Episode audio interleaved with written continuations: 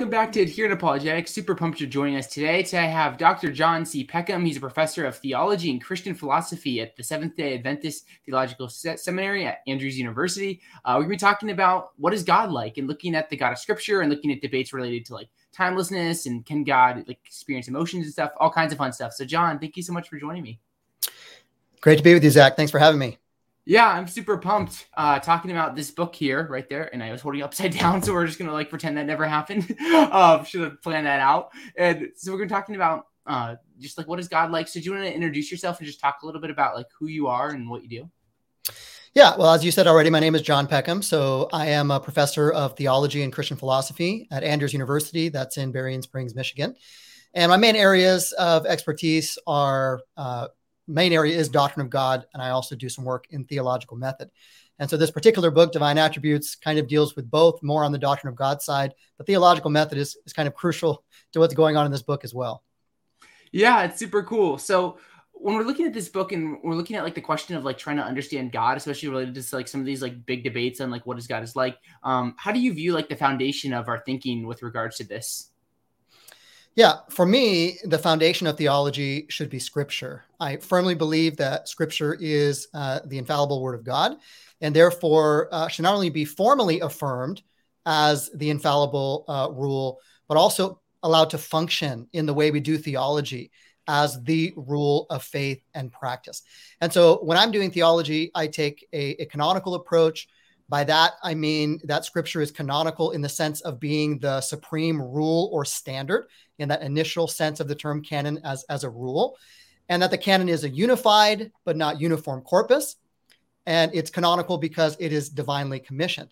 So when I'm trying to ground theological conclusions in scripture, I'm looking for biblical warrant that the conclusion that I'm reaching actually has some grounding within scripture or what is a necessary inference from what scripture actually teaches and that it's consistent with what with all of what scripture affirms.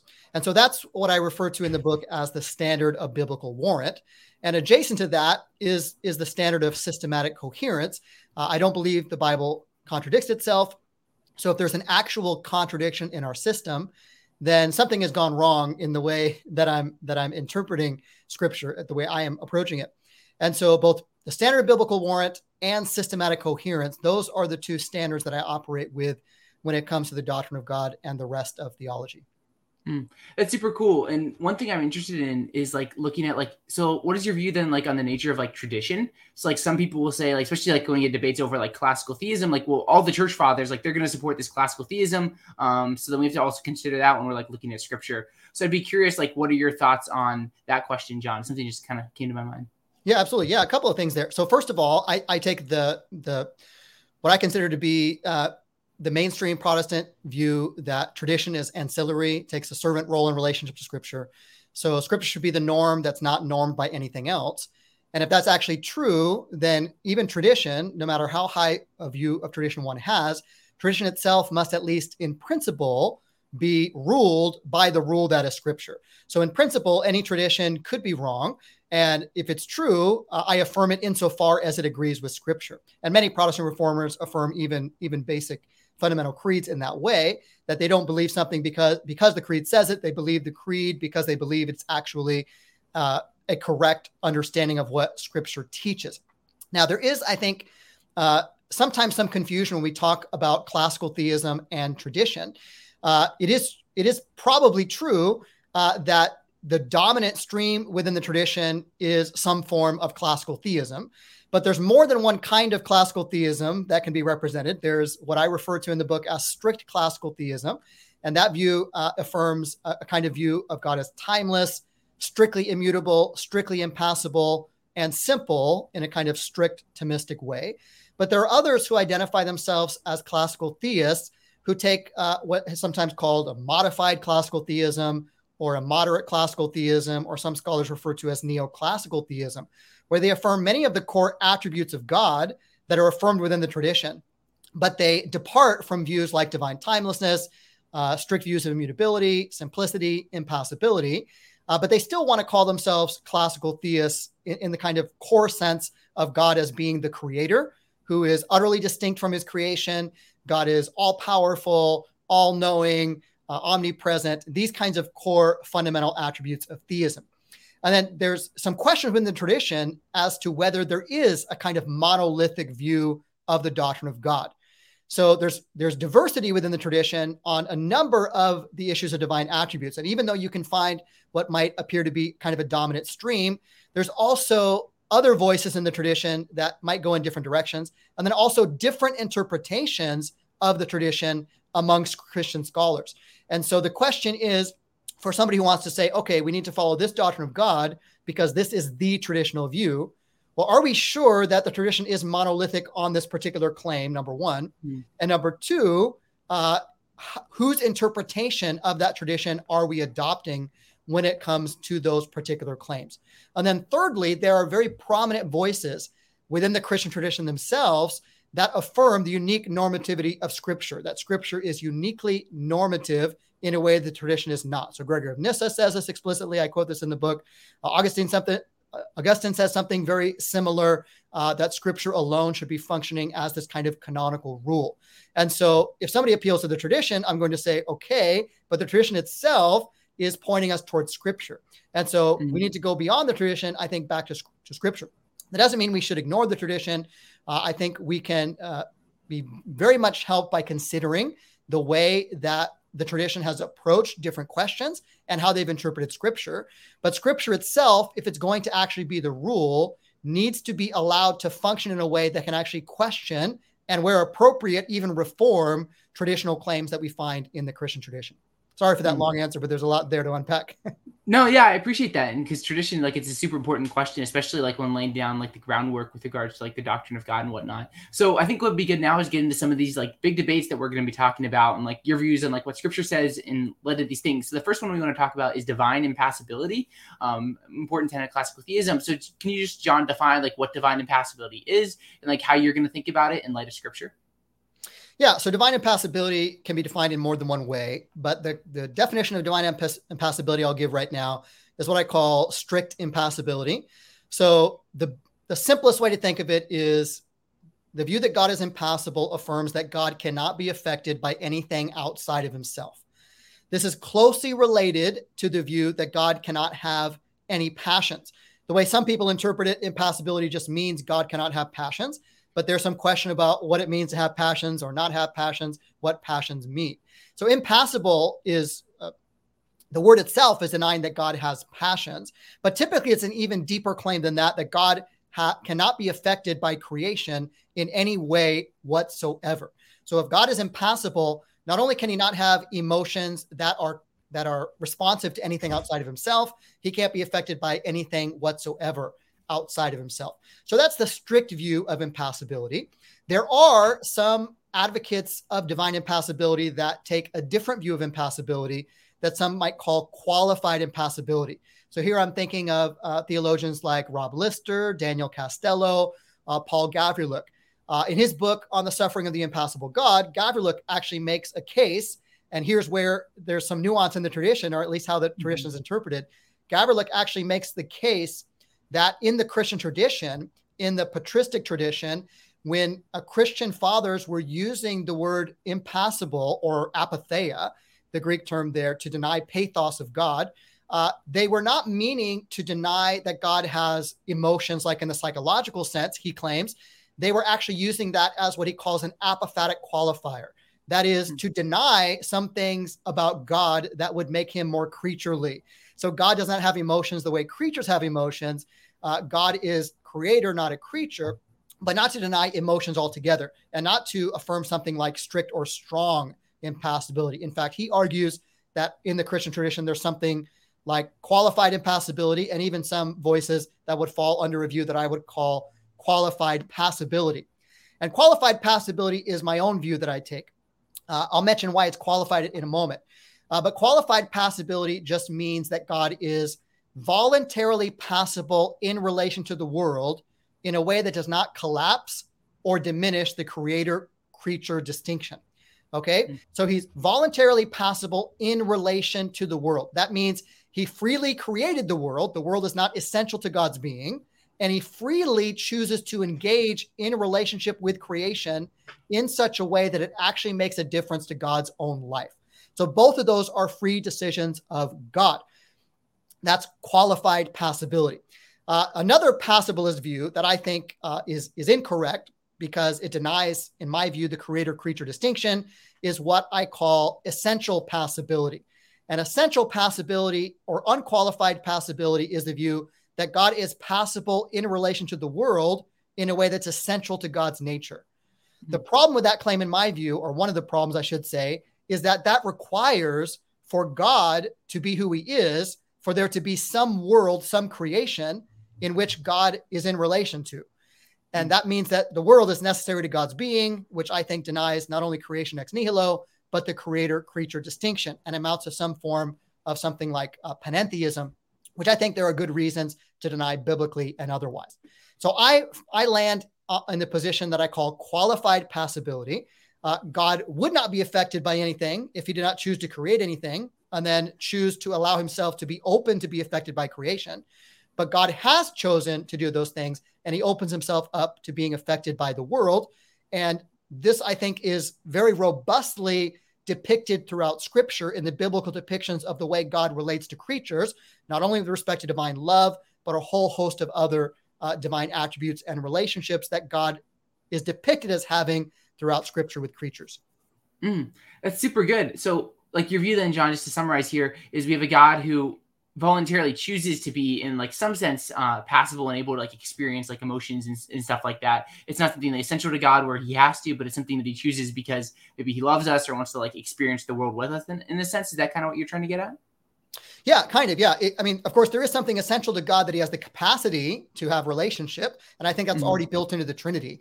But the relationship with the world itself is a voluntary decision in addition to what is essential to God's nature. So there's love in God's nature, as I understand it. And we'll talk about the Trinity more later. Uh, but mm-hmm. there's love in God's nature, even apart from the world, in the intra Trinitarian relations of the Father, the Son, and the Holy Spirit. But then God goes beyond that, even though he doesn't need to, he d- needs nothing to create the world and to enter into love relationship with the world in a way that actually affects him. And I'm just using the world as the shorthand for all creation. When I say world, I don't mean this planet, I mean all of creation. Mm-hmm. Yeah, it's super cool. So what we're gonna do now is we're gonna move on to time. There's a lot of like really big topics we're gonna tackle, so we're gonna go one after the other here. Um, but let's talk about like God's relationship to time, John. So in the book, like, how do you view the idea of like understanding God's relationship to time? And there's the idea like, is God timeless? Is He temporal? Um, so what's going on here? Yeah. So so the question of God's time, God's relationship to time is actually, in my view, bound up with the bouquet of these other attributes, including passibility, including the question of immutability, right? So the view, one view uh, that strict classical theists hold is that God is timeless, by which they mean there is no succession in God's life. So there's no before or after for God. There's no temporal succession uh, for God. That's the timeless view. And one way of thinking of that is that God is incompatible with time, where time is defined as succession. I uh, I favor the view that God is temporal, uh, which must not be confused with viewing God as temporary. God is eternal. Everyone in the discussion agrees with that, meaning God has no beginning and has no end. But those who affirm divine temporality affirm that God is everlastingly eternal, as opposed to timelessly eternal. And that means that God does experience some succession uh, in his life. There is time that is real to God's life. However, this needs to be qualified because scripture is very clear, uh, again, about the creator creature distinction. And so when we say that God is temporal, we should not make the mistake of thinking that God is temporal in precisely the way that creatures are temporal. And so, because of this, I affirm what some call analogical temporality. And this just means minimally that God can experience succession in his life in some way that's appropriate to divinity, which is not the same as, as it is for creatures who are limited and time bound in ways that God is not. Now, the reason why I think this is the case is because I think that in order to affirm the kinds of things that God is said to have done and the kinds of relationships that scripture depicts God as having, in order to affirm that that is true, I think we're going to have to end up with viewing God as not timeless, but temporal in some fashion. And so throughout scripture, God is depicted as reacting to creatures, having emotional reactions that are responsive to creatures in time, from changing from uh, from changing from one emotional state to another, which requires time, right? And so mm-hmm. let me take a step back and kind of kind of put that on the table. I won't try to rattle off all the biblical texts. Pretty much everyone in the discussion agrees that scripture depicts God as passible. The question is whether we should take those depictions as actually true about God. And we can talk about that more uh, later on, why one would take them as true or not. I take them to be true depictions of God, although analogical, true depictions of the way God actually uh, interacts with the world. But bound up with timelessness is the question of whether God can change. If God can change in any way whatsoever, then God cannot be timeless because changes, at least real changes, require time. So, in order, order, for there to be a real change, there needs to be a time one in which something is in one state and a time two in which that something is in another state. So, if God mm-hmm. undergoes any change, that means he must experience some passing of time in his life. Scripture, I believe, very robustly depicts God as experiencing relational changes. And because and if that's true that God experiences relational changes, well, those kinds of changes take time. And therefore, I think the, the best conclusion to arrive at is that God is not timeless, but is temporal in some analogical analogical fashion. There's much more to say about that, but that's the basic idea uh, of God's relationship to time. Yeah, no, I really appreciate that. And I like how you think about this idea of like we're looking at like God changing first. And like if there's some sense in which God changes, well then like this idea of like timelessness, like it's gonna be hard to affirm that um because you're needing some sort of time to go through. So yeah, I think that's a really great way of thinking about this.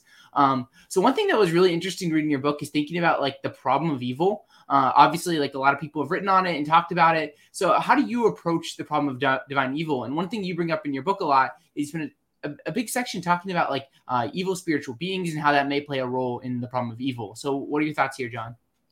Yeah. So, so the approach to evil that, that I favor and I try to make a case for in this book and in other work of mine is a cosmic conflict theodicy of love. And so this particular approach to the problem of evil is not denying that any other any of the other approaches are helpful, but is trying to push further and say that there is a particular motif that's dominant throughout scripture or prominent, I should say, without scripture that uh, sheds a lot of light, I believe, on the problem of evil. And that is the motif uh, that many scholars identify as the cosmic conflict. And so the idea of a cosmic conflict can can minimally just be just be affirmed the way that the words that Jesus uses in his parable of the wheat and the tares, where you have this parable that Jesus tells about a landowner who sows good seed in his field, but then overnight uh, an enemy comes in and sows tares, which are like noxious weeds among the, the, the seeds in his field. And over time, of course, uh, the, the wheat springs up, but then also these weeds or tares spring up as well. And you have this question that is asked there. This is this is in Matthew 13 you have this question that the landowner servants ask him, right? If you if you only sowed good seeds in your field, why is there are there tares in your field, right? And this is analogous to the question people ask if God only created a good world or God only created good, why is there evil in this world? And here, uh, the answer that Jesus gives in the mouth of, of the landowner to his servants is this He says, An enemy has done this. And if you keep reading the parable, you find later that Jesus you don't have to guess. Jesus just identifies the enemy as the devil himself. And I don't build the cosmic conflict just on that parable, but that's a very quick and easy place to see this conflict depicted in the parable. But all throughout scripture, especially in the New Testament, there is this uh, concept that God's kingdom is being opposed in some significant sense by the devil and his minions, demonic agencies. So, three points that I would put on the table that would uh, define what, what a cosmic conflict is. Uh, first, there is a cosmic conflict between the kingdom of God and the devil and his minions. And the devil and his minions are fallen creatures who rebelled against God's government. Number two, and this is crucial to recognize, this conflict is not a conflict of sheer power. A conflict of sheer power would be impossible given the fact that God is all powerful or omnipotent. That means this must be a conflict of another kind. Well, what kind is it? I try to make a case that this conflict is a conflict over character that includes allegations against God's judgment and government. But if it's actually a conflict over God's character, it can't be settled simply by a show of force. It requires some kind of demonstration. And this is what is happening in the history of redemption at the cross and beyond. And thirdly, this cosmic conflict involves the idea that the devil is, in some sense, the temporary and limited ruler of this world. Jesus mm-hmm. himself, mm-hmm. three times in the book of John, calls the devil the ruler of this world, which only makes sense if the devil possesses some real power and authority, some limited and temporary rulership in this world. The good news is it's limited and it's quickly approaching its end. In the book of Revelation, it says the devil knows that his time is short, but there appears to be some limited jurisdiction that has been afforded to the devil in which he can oppose the kingdom of God. And this plays out throughout the story of Scripture. So that's the cosmic conflict view in a nutshell. Yeah, that's super cool, and I love everything about this because this is something I've been thinking about a lot, a lot more recently. It's just like this idea of like when you look at like the problem of evil, there's this question of like, well, why would God allow certain evils? It's like in part, it's like, well, there are potentially like these other like evil beings in the world, which may be some sort of explanation for them. So I'd be curious, like, are you familiar with like Michael Heiser's work on like the unseen realm and like spiritual beings? And like, would you agree with something similar to like what Heiser argues? Yeah, I agree. I, there's some nuances that Heiser and I would take different views on, but I agree mm-hmm. overall with what he's getting at in his work. I think he's put on the table a very robust conception of the unseen realm that is very, very specifically depicted throughout scripture.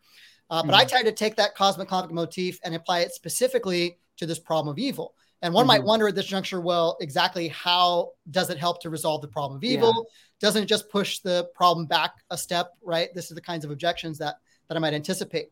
Uh, but the first thing that I would want to say when applying it specifically to the problem of evil is that there are many things we do not know, right? And so there's a lot of questions that we don't have answers to. So we should be humble when we approach the problem of evil. We should recognize we're, we're not going to know the answers to everything. Uh, but there are some things that I think are revealed in Scripture. First of all, I think there's a very robust uh, evidence throughout Scripture that God does not always get what he wants. And mm-hmm. God does not always get what he wants because he grants creatures freedom to do otherwise than he wills. And if you expand that to the idea that he also grants freedom not only to human creatures, but also to other intelligent creatures uh, that are identified in scripture as demons, then you have creatures that are working against God's will in the universe, both humans and also celestial creatures. So God grants and commits himself to respecting free will, even when creatures do evil, I believe, because I believe that that kind of free will is a necessary pre- prerequisite to love, and God himself is love. Now, that by itself, if you only stop there, is just kind of what's what's known as a free will defense. And I think the free will defense is very helpful but I think there's also more to the story. But because mm-hmm. there are kinds of evils in the world that we see and experience that it seems like God could prevent without impinging on anyone's free will specifically. And so, mm-hmm. for that, I think there is more to the story. And that's where the cosmic conflict comes in. I think there are many things going on in the background behind the scenes that we just don't see and we're just not privy to seeing. But we see hints and even stronger than hints of them throughout the biblical story of redemption. In fact, you could argue that this the story of the cosmic conflict is just essential to the story of the gospels. I mean you can't go very far in the book of matthew without finding this encounter. And it's actually part and parcel of christ's mission. Uh, he he says that he uh, the new testament i should say says that he came to destroy the works of the devil. And so this is part of what he is doing. Now in this cosmic conflict i believe there's reason to believe according to scripture that there are some parameters that are set in the heavenly court or the heavenly council uh, this heavenly council appears in the book of Job. It appears other places in the Old Testament uh, and also in the New Testament. And so there are some parameters that are set in the heavenly council within which the enemy has some jurisdiction to try to prove his allegations against God and against God's government. And for lack of a better term, I refer to those parameters as rules of engagement. And these rules of engagement are not unilaterally set by God, but God agrees to them before the heavenly council uh, and because God agrees to them, he's morally bound to those rules uh, within the cosmic conflict. If this is true, it follows from this that God always does everything he can, given the alternatives to bring about the best good for all of us. But sometimes there are evils that occur in this world that for God to prevent would either undermine free will that he's committed himself to for the sake of love, or go against those rules of engagement that God has morally committed himself to. Or if God were to prevent that, it would actually be worse on the whole in ways we don't fully understand. So there's a number of avenues that might be the case there. But I think this allows us to affirm that God knows everything, that God is entirely good, always wants what is good, and God is all powerful. And yet, in some cases, there are things that God morally cannot prevent, even though he wants to prevent them. And yet, at the same time, because these are temporary rules, this is a temporary conflict, in the end, God will finally eradicate evil forevermore. In the meantime, we can look not only to this understanding of the cosmic conflict, but if somebody's wrestling with the problem of evil, I would strongly encourage them to look to the cross because I believe there you see God who becomes human in Christ and in Christ mm-hmm. suffers for us. And I think when we look to the God of the cross, the suffering God of the cross, we can be assured, even if we don't understand everything that's happening around us and why God would allow the things he allows, we can be assured that the God of the cross, Jesus, can be trusted, even if uh, even if we don't have all the answers we'd like to have. Mm-hmm.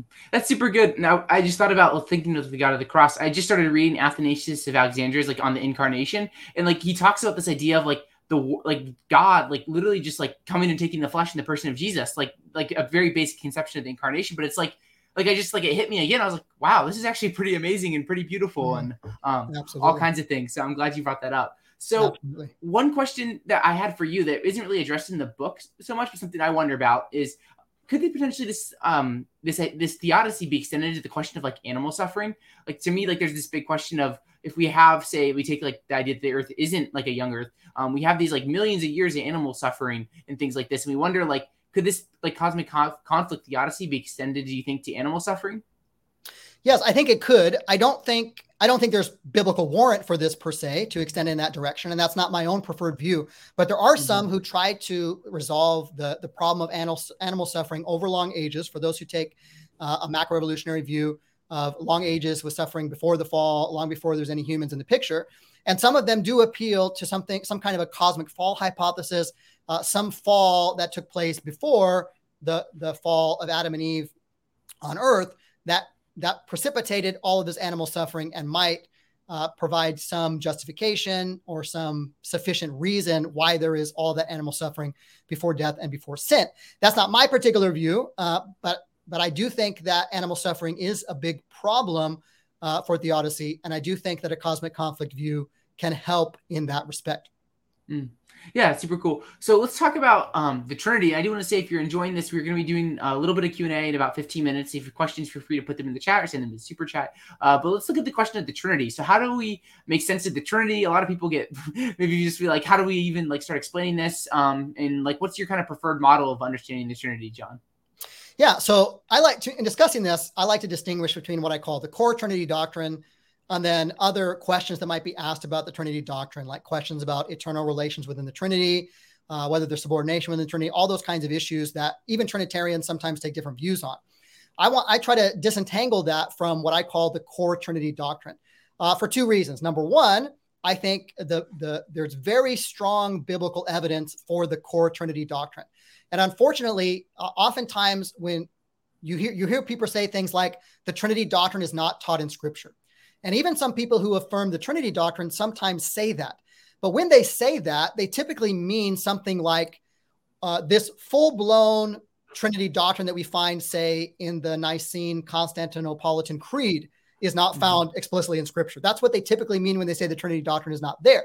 And that's true as far as it goes, uh, although some would try to make a biblical case even for those creedal formulations. Uh, but but but it, it's not true that the Trinity doctrine is not warranted in Scripture, if by that we mean what I call the core Trinity doctrine. I make a case in the book that there is abundant biblical warrant for this basic or core Trinity doctrine. And this is what the core Trinity doctrine is in just one sentence there is one and only one God in three distinct, fully divine persons. Okay. Now I, mm-hmm. I put fully there in parentheses. I know you can't see that when I'm talking, but I say fully only to to forestall anyone making the claim that the Son or the Spirit is partially divine. Uh, I'm convinced that there's biblical evidence, biblical reasons to deny any gradation of divinity. There, you cannot be uh, a little bit uh, divine any more than you can be a little bit pregnant, right? So you're either God or not. This is what is affirmed when when when God is uh, speaking to Isaiah uh, in Isaiah 40 through 48, he differentiates himself from the false gods of the nations in many ways. One of those ways is by saying, There is no one like me. I am God and there is no one else. And there's no one that's even like me, right? And so hmm. there's no gradation of divinity. that you're either worthy of worship or you're not. And if you're worthy of worship, then you are God in the biblical sense. And there's there's not gradations of divinity. So there's one and only one God in three distinct divine persons. That's the core Trinity doctrine. Now, that core Trinity doctrine can be parsed out into three or four claims. You can make it even simpler than the four claims that I often put forth. Uh, but for sake of clarity, four claims. First of all, there is one and only one God. And there is just abundant biblical evidence that the Bible affirms a very strong form of monotheism. There is only one God, there is no one else. Deuteronomy 6 4, Mark 12 29, it's all over the Old and the New Testament. So that claim is very strongly biblically warranted. The second claim is that there are three persons that we refer to as a Trinity, Father, Son, and Spirit, and there's all kinds of Trinitarian formulas. And one might say, well, those those texts, like in like in the Great Commission, Matthew 28, 19, to baptize in, in the name of the Father, the Son, and the Holy Spirit, and many other instances where the Father, Son, and Spirit are mentioned together. They don't teach the full Trinity doctrine by themselves, but of course, they identify these three persons of the Father, the Son, and the Spirit. And that brings us to the third point. The Father, the Son, and the Holy Spirit are distinct persons. First, there is abundant biblical testimony, and I try to lay this out in the book just what that testimony is that all three are persons, meaning the way I mean it is they have attributes that only persons have, which include things like self consciousness, the faculty of reason, and the ability to will or make voluntary decisions. And this is true also of the Holy Spirit. There's all kinds of texts affirming that the Spirit uh, wills things, the Spirit can be grieved, etc., that affirms the full personhood of those persons. And Scripture affirms that all three persons are divine. Now, if you add up all those claims together, if all those claims are biblically warranted, there's only one God. Uh, the, there's three. The three persons of the Father, Son, and the Spirit are distinct persons, and they're all divine. Those claims add up to the core Trinity doctrine. There's only one God, mm-hmm. but that God is the three persons of the Father, the Son, and the Spirit. As far as I can see, that's the only way to affirm all of those biblically warranted claims together in that minimal or core doctrine of the Trinity. Mm, that's super cool. So one of the things you talk about, like going further in the book, is saying that to argue that these three persons are in some sense like distinct um, from each other, which is like a more like so it's a very interesting model of the Trinity. Um, it's a common one, like a so, like almost like a social Trinitarian model, you, you could say. Um, hopefully, you can clarify if I'm wrong there. But like, then the question is like, if we think about these like three persons as like to some level like as distinct from one another, how do we can we make sense still of like believing in like one God? Because a lot of people would say like that sounds a little bit John like tritheism. Yeah, this is a common complaint that people have against social or relational conceptions of the Trinity. Uh, first of all, I want to say that there are some concepts, there are some social conceptions of the Trinity that I think are are incorrect and are too weak. Um, mm-hmm. I don't think that a simple family analogy is enough. I do think that there is a kind of robust oneness of God in a very strong ontological sense. Uh, and one way that those who affirm either social conception of the Trinity or relational conception of the Trinity, one way they affirm oneness is to say that the three persons uh, are one God in some way that does not amount to there being three gods. And so sometimes uh, you'll find people say there is some kind of monotheizing factor or some particular relation between the three persons that amounts to them being one God or one being rather than three.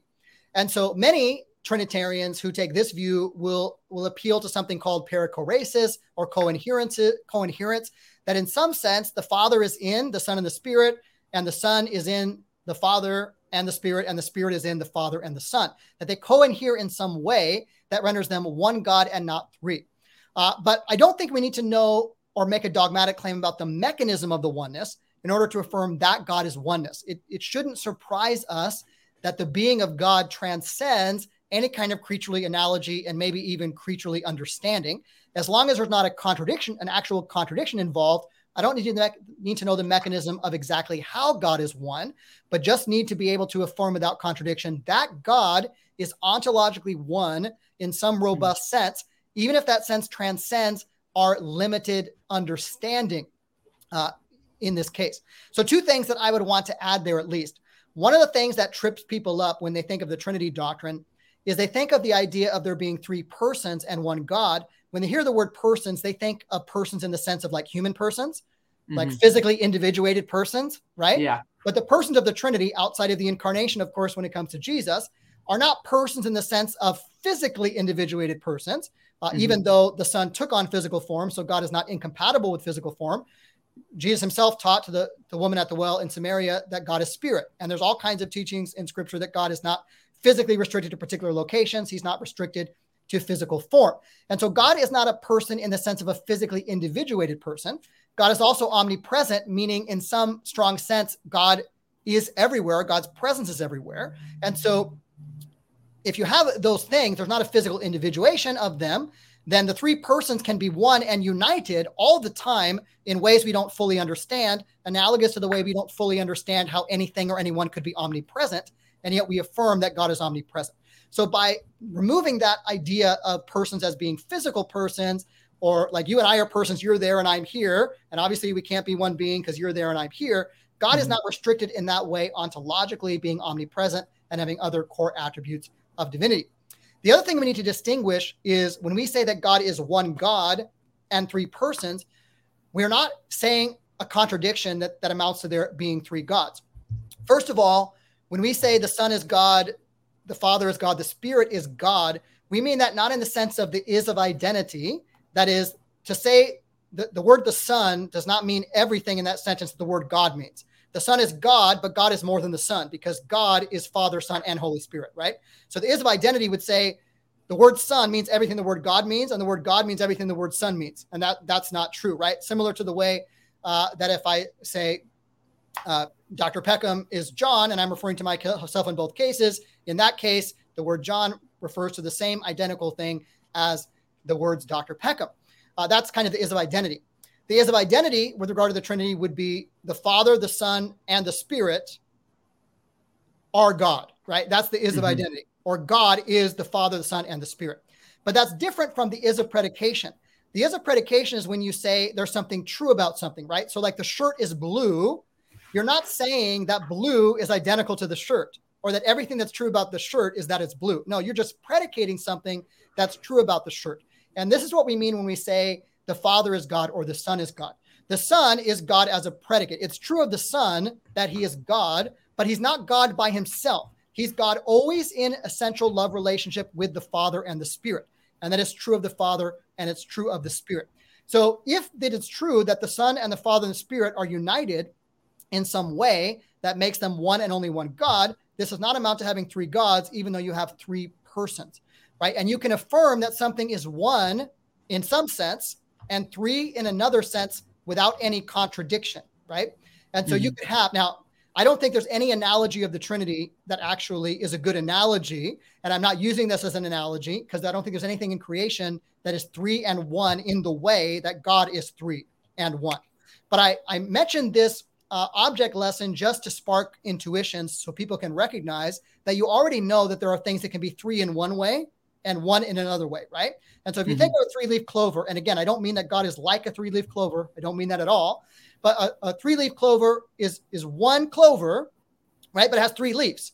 So it's one in one respect, right? You could say with respect to cloverhood, but it's three in another respect with respect to having three leaves.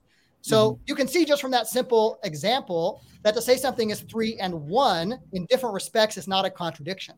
And so when we say that God is three, we mean God is three with respect to personhood. Now, Trinitarians mean different things when they say, when they affirm personhood, but minimally, everyone agrees God is three with regard to personhood, but he is one with regard to godhood, so to speak, or with regard to the being of God. And this is what is affirmed uh, as consubstantiality or homoousios in the in the Nicene Creed and elsewhere, that there is one nature of God that is shared, one being that is shared by the Father, the Son, and the Spirit in ways we don't fully understand, but there's one and only one God, but God is those three persons of Father, Son, and Spirit. There's so much good stuff there, John, and I love the Clover um, way of thinking about things because obviously you're not offering it as an analogy, but it's just No. like, well, like there is this idea of like, well, three and one and one and three. It's like it's not this like direct contradiction. Like there is some way to make sense of this, even if we don't have like a perfect analogy um, for us with Trinitarianism. But the last question I have for you before we get into a little bit of Q and A, so feel free to put your questions in, is how does covenantal theism put all the pieces together? Like obviously we talked about a lot of different things here, like time and can God change and things like this in the problem of evil. But like, how does covenantal theism put all these pieces together as we wrap up here? Yeah, good. Yeah. So the label that I give to the model of God that I try to make a case for in, in the book Divine Attributes is covenantal theism, as you just mentioned. And I give it this label for lack of a better term.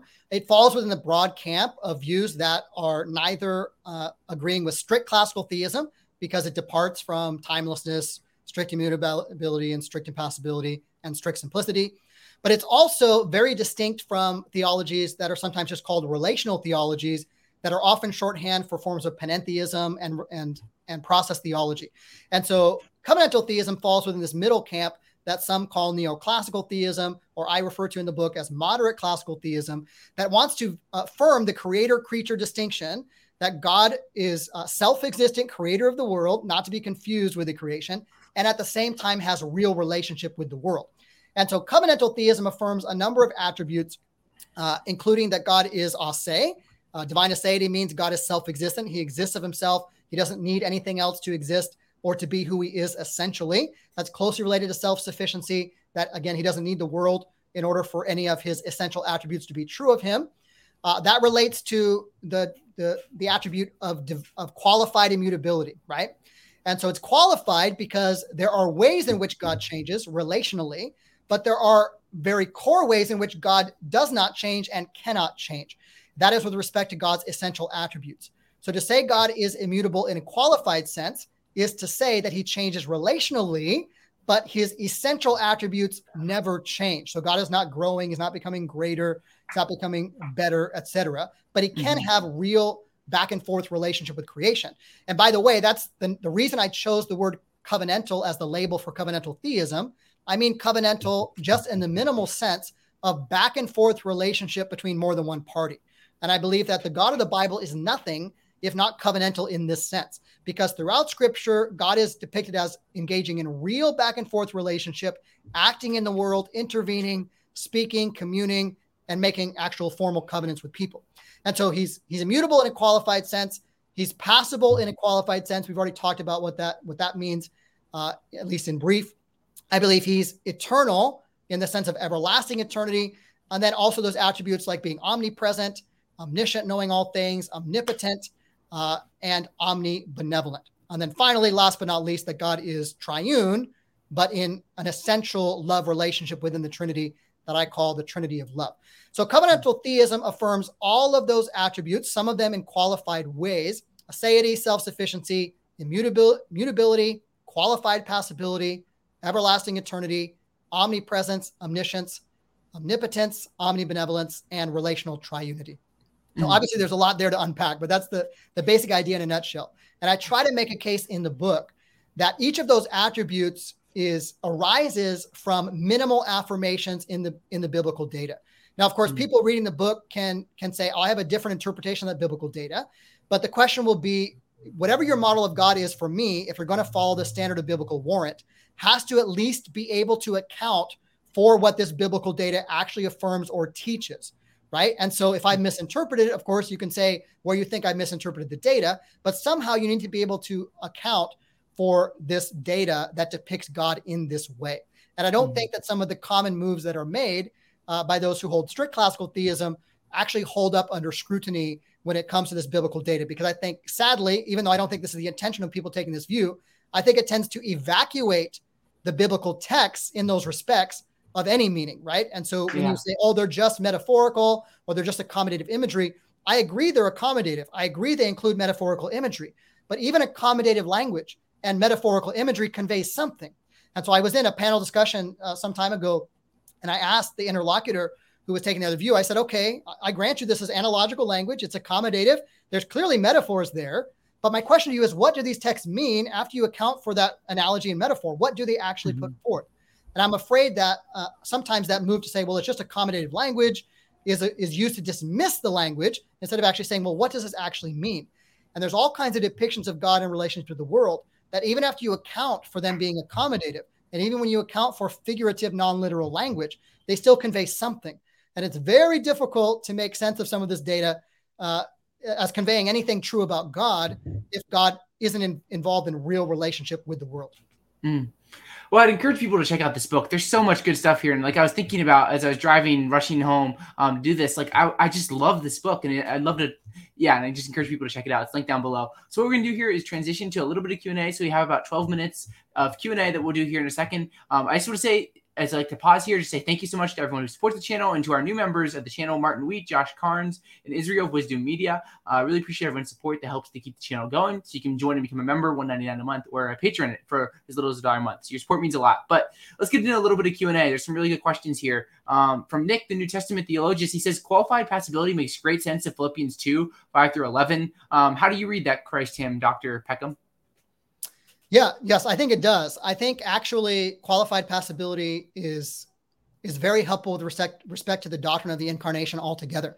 I think we're going to affirm that a single subject Christology, that the Son is eternal, right? Existed before becoming human, but then actually becomes human and lowers himself in some real sense. That's going to involve some kind of change in the person of the Son, right? For that to be a real incarnation. And I take Philippians 2 5 through 11 to be just one of the places where this is depicted very robustly that Christ voluntarily lowers himself to become a human and suffer even to the, to the point of death in human flesh uh, for the sake of humanity. I read that as, as actually conveying a change with regard to the Son that the Son willingly takes on. That does not amount to him divesting himself divinity. He empties himself of not of core any core attributes of divinity. He remains fully divine in his sonship, but he lowers himself in a way that takes on humanity such that he can be affected by things he otherwise wouldn't be affected by through his humanity. And he does all of this for the sake of humanity as a whole. And I think this is actually essential to the entire teachings of scripture, essential to the gospel that Christ suffers in some real sense that isn't just a suffering in humanity that Christ takes on, but actually makes a difference to God. Because I struggle to understand what God is sacrificing for us in Christ if it's merely humanity that actually suffers on the cross in some sense. I don't mean that, that divinity suffers physically, but there's some other kind of suffering that I think is taking place there. Uh, but I think Philippians 2 gives us the background for a real change in the incarnation that we need to very robustly, in some way, affirm that the Son, the eternal Son, became human without thereby becoming any less than divine. And if you have that, I think you're going to amount to something like, uh, well, I should put it this way. I think that the best way to have that kind of a view that affords that accords with all of Scripture is something like qualified passibility. And Gavrilyuk, it's a more a more minimal kind of qualified passibility than what I would put forth. But he argues that this is actually uh, what Cyril are what Cyril is actually getting at when he says the impassible suffered. Now, I wouldn't say it that way because I think saying God is impassible is confusing, especially in the 21st century. But the way Gavrilyuk understands it, understands it is that God is not in any essential sense susceptible to suffering of the kind that Christ took on in his humanity. And I would agree with that. So he's impassible in the sense that he is not naturally susceptible to things like hunger or physical pain and those kinds of things that Christ experienced in his suffering. But he took those things on and actually experienced them in some way that is true now of the single subject who is God. There's much awesome. more to say about that, but that's the basic idea. Yeah, no, that's super cool. We also have another question here from Nick, great YouTube channel, the New Testament Theologians. He says, "Does all three members of the Trinity experience, I believe, it's qualified passibility? Do they experience it differently?" Um, so, yeah, what are your thoughts here, John? Yeah, this is a great question. So, I think that uh, the the the way one kind of motif that I think really exposits in Scripture this qualified passibility is just the way God is depicted as loving in relationship to the world. Now, God is not only love in relationship to the world; God is love within the Trinity. We're not given as much data. We're given data that there is love within the relationship within the Trinity. Already in John 17, uh, Jesus talks about the love with which the Father loved him before the world, the cosmos began. And so this I take to be referring to intra-Trinitarian love before and apart from any creation. And so there is some kind of love relationship within the Trinity. I want to hesitate to not speculate about what the precise nature of that relationship is, but there's some some at least analogical relationship between that relationship and the relationship of God's love to creatures. Because in the book of John, Jesus repeatedly talks about uh, the Father loving creatures even as he loves them, and to love one another even as I have loved you. And so there's some kind of a circle of love relationship that seems to involve some kind of passible relationship. Now, whatever one thinks about the intertrinitarian love relationship, I do think that there is biblical warrant for affirming passibility of all three persons of the Trinity in relationship to creation. Uh, Jesus is kind of kind of the easiest one. If you think that when God, when Jesus, for instance, laments over Jerusalem, uh, there are some people that will say, "Oh, that's only Christ's humanity lamenting over Jerusalem." When he when he says, "Oh, Jerusalem, Jerusalem, how often I wanted to gather you, but you were not willing." But I think actually that that is depicting not only Christ's humanity but also his divinity. I don't think that Christ is exhibiting a human compassion for us that God doesn't have. And actually, in context, there there are many that point out that this is kind of an echo of what is being affirmed about God in Deuteronomy 32 of God as this kind of like bird-like figure that hovers over his creation, right? And mm-hmm. so I think there and elsewhere there's very strong reason to believe that when Christ exhibits compassionate reactions to creatures, he's actually reacting not only as human but also as divine. And those reactions are actually mirrored in the Old Testament. The, the reactions of Jesus in the New Testament mirror, I should say, the reactions of Yahweh in the Old Testament. Over and over again in the Old Testament, Yahweh has these very very similarly depicted uh, kinds of emotional reactions of compassion and other reactions that are attributed to Yahweh. And I think those are attributable, uh, at least in some cases in the Old Testament, uh, to the Father. And in the New Testament and also the Old Testament, we have references to the Spirit, the Holy Spirit being grieved. Both the Old Testament, Isaiah 63, in the New Testament as well, Paul warns against grieving the Holy Spirit. And so it seems that the Holy Spirit can also be affected by creaturely actions. So I think there's good reason to affirm qualified passibility of all three persons of the Trinity. Now, whether they all experience passibility in the same way, I think they don't uh, in the sense that only Christ became human. So there, there's already a difference. Uh, Christ alone was the one who suffered on the cross. And so there are some differences, but I wouldn't want to claim that I know exactly what those differences are in total. I know one of the differences is that only Christ became incarnate, only Christ uh, suffered uh, on the cross, et cetera, et cetera. But there are many other ways uh, that would be different as well. Mm, super good. We have one more question that we'll probably have time for. Um, and it's a question you address a little bit in the book, but what's your position, uh, John, on open theism? Yeah, so I don't. I'm not an open theist myself with regard to foreknowledge. I do believe that there are strong reasons to affirm uh, what some call exhaustive, definite foreknowledge, and I try to lay out uh, the case for that in the book. Um, I think that some of the critiques that open theists uh, bring forth against strict classical theism are helpful and warranted and should be should be at least uh, dealt with in a serious manner. And open theists and I would agree on a number of the other attributes about God. But when it comes to omniscience, I have a different view uh, when it comes to foreknowledge. And I do believe that there are many texts in scripture that affirm that God does, in fact, know the end from the beginning. And that I believe includes everything in between and that God knows the future with certainty and yet also grants free will. Of course, that raises another set of questions about how those two things are compatible. But I think scripture teaches both of those things. And so I affirm both of those things. Although I have respect for open theists, I also have respect for strict classical theists that take a different view. Uh, my view is, is distinct from open theism. Mm, super good. Well, John, thank you so much for coming on today. It's been so much fun. I can't believe it's already been an, almost an hour. Um, do you have any kind of like last thoughts, things you didn't get to say before we wrap things up here? Yeah, there's a lot of things that I would want to say, but I think one of the things that I want to, want to affirm uh, minimally is that when I set forth this view of covenantal theism, I'm not trying to claim that it's the only possible view or that I have everything right, but I do hope that that people will read the book and will, will also will also try to look at the biblical depictions of what God is like, and even more robustly try to match our conceptions of God to those depictions of God in Scripture. Whether or not they end up with the view that I'm making a case for, I think there's a methodological case to be made that if we're going to uphold Scripture as the sole standard, we need to be able to account for these different attributes of God, these different depictions of God that are depicted as true in Scripture. Uh, and so I hope that those reading the book will at least uh, at least come with an open mind where they will where they will entertain the possibility that the depictions of God as engaging these back and forth relationships are true of God in some real sense.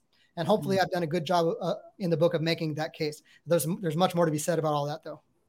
Yeah, well, I encourage everyone to check out the book. It is linked down below. It is totally worth the read. I highly recommend it. So you can check it out down below. And if you're new here, I always encourage you to subscribe, leave a like, all that fun stuff. And you're listening, just leave a review if you're listening via podcast or click the bell. Ooh, can't talk if you're on YouTube. But John, one last time, thank you so much for coming on. It's been so much fun. Really appreciate you and all your hard work and spending an hour over here on this lowly YouTube channel to talk about um, what is God like.